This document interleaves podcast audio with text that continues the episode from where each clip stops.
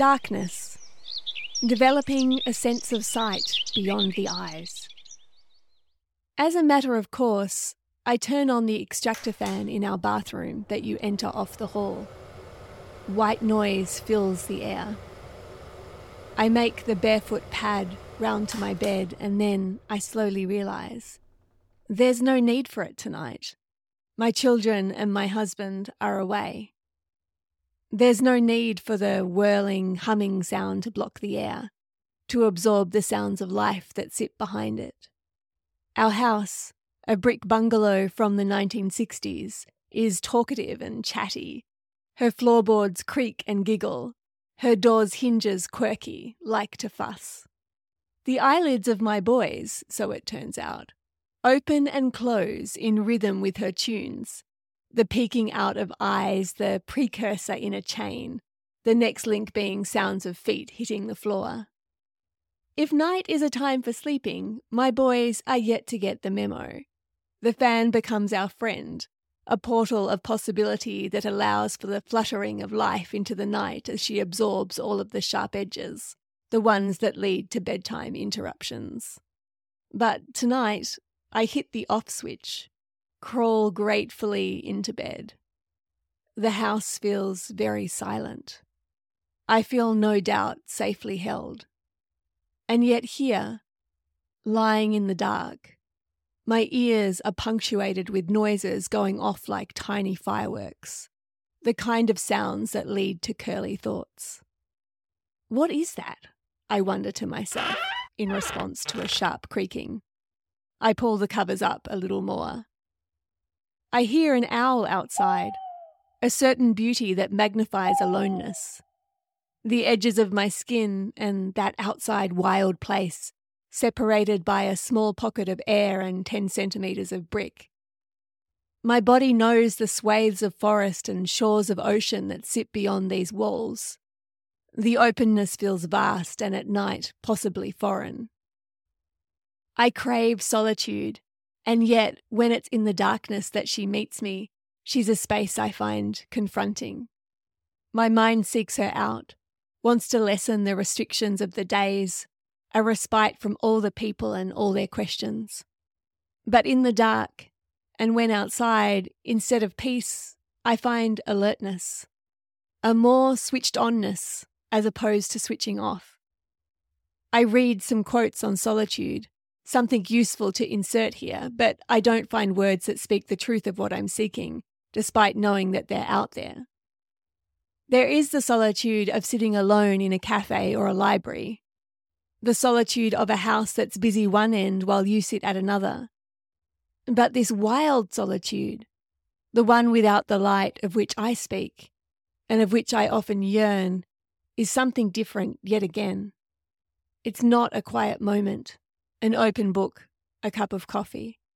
It's snapping twigs and what's that? And shapes within the blackness to the eyes that seem possibly threatening and certainly unfamiliar. It's rampant imagination and the stringent taste of drip fed fear. For a woman, one that's alone and out in nature, it's the vivid hope that what is sensed is not a man. Our bodies vibrate with the real and conditioned fear of unwanted visitations, the concern putting a handbrake on adventures into otherwise craved spaces of the wild and unfamiliar. The unfairness of this, I think to myself, does not make it any less a real felt truth. Tonight, I know I'm not in the outdoors. I'm in my bed, in the throes of supposed to be sleeping. But this mindscape is one with which I'm intimately familiar. She's one that joins me often one that I've known from all my years of growing up. Of the lamp left on at night, of concerns of being outside in the moments after dark, of camping in the bush, a fervent countdown to the light, of the logical part of your brain attempting to outtalk the effusive and outspoken stream of internal narrated insanity, of the waiting for your people to be home so the house that you're in once more contains another body I read words about the dark, the confusion of our addiction, our conditioning to the light, distorting the instincts of my nighttime animal friends.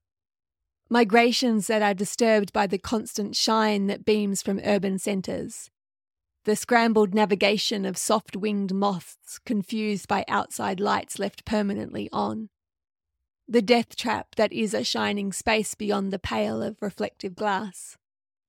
I think of the sensor light outside my office.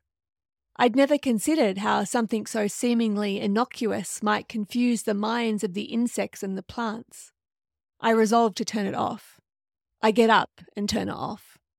The next night, I step into the dark. My phone is in my pocket, but not switched on.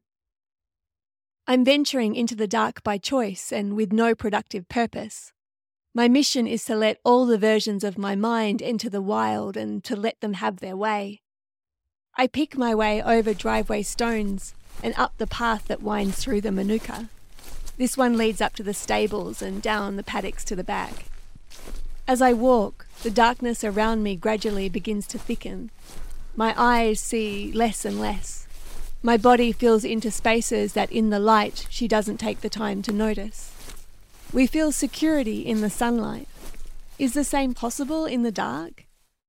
John O'Donohue writes The world rests in the night. Trees, Mountains, fields, and faces are released from the prison of shape and the burden of exposure. Each thing creeps back into its own nature within the shelter of the dark. Darkness is the ancient womb. Night time is womb time. Our souls come out to play. The darkness absolves everything. The struggle for identity and impression falls away we rest in the night.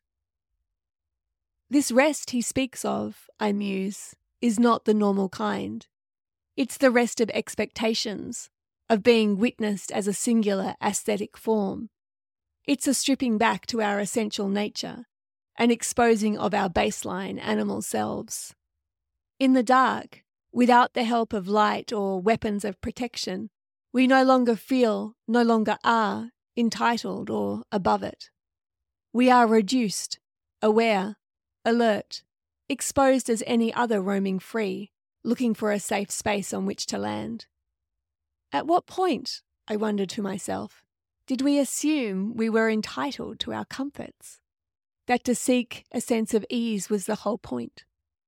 The thought that my companion of anxiety and my switched on alertness to my surroundings was something to be expected creates a paradox of comfort the creatures that roam around me distinguish between the sounds that are the norm and those that represent the unfamiliar. They are more accustomed to the night and her cloak of dark, that I know for sure, accepting the concern without adding the layering of overthinking or narration. Night time is womb time. I consider this some more. My womb has carried the life of two babies to full term, felt the absence and loss of two others more. But pregnancy for me was not a place of nourishment and of rest. It was a place of physical upheaval, a body flung to sea at high tide, doing its best not to revolt, to maintain its breath, to swim and not to sink. A stretching and a reconfiguration, an ever present nausea, a countdown to birth and a hoped for quelling of dis ease, a growing from within and also out. The night time, the womb time, is not a place of silence or of rest. It is a place of busy, of life creasing and unfolding, of whole worlds taking shape without distraction of the light.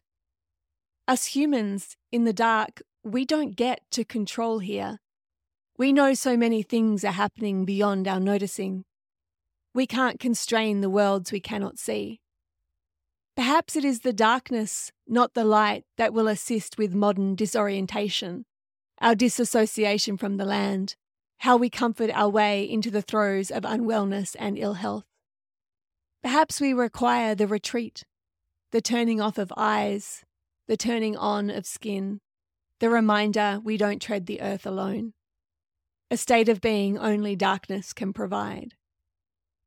The darkness, it seems, breathes you in and spits you out. You land, grateful and dishevelled, in a different place from where it was that you began, more noticing and tuned in to the light. And here it is the peace.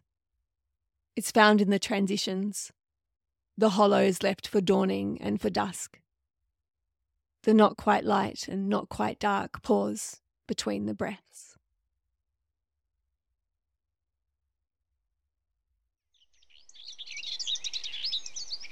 Thank you for listening to another beautiful question with me, Jane Pike.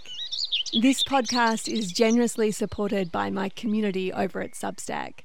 To join us, visit janepike.substack.com. Have a wonderful rest of your day.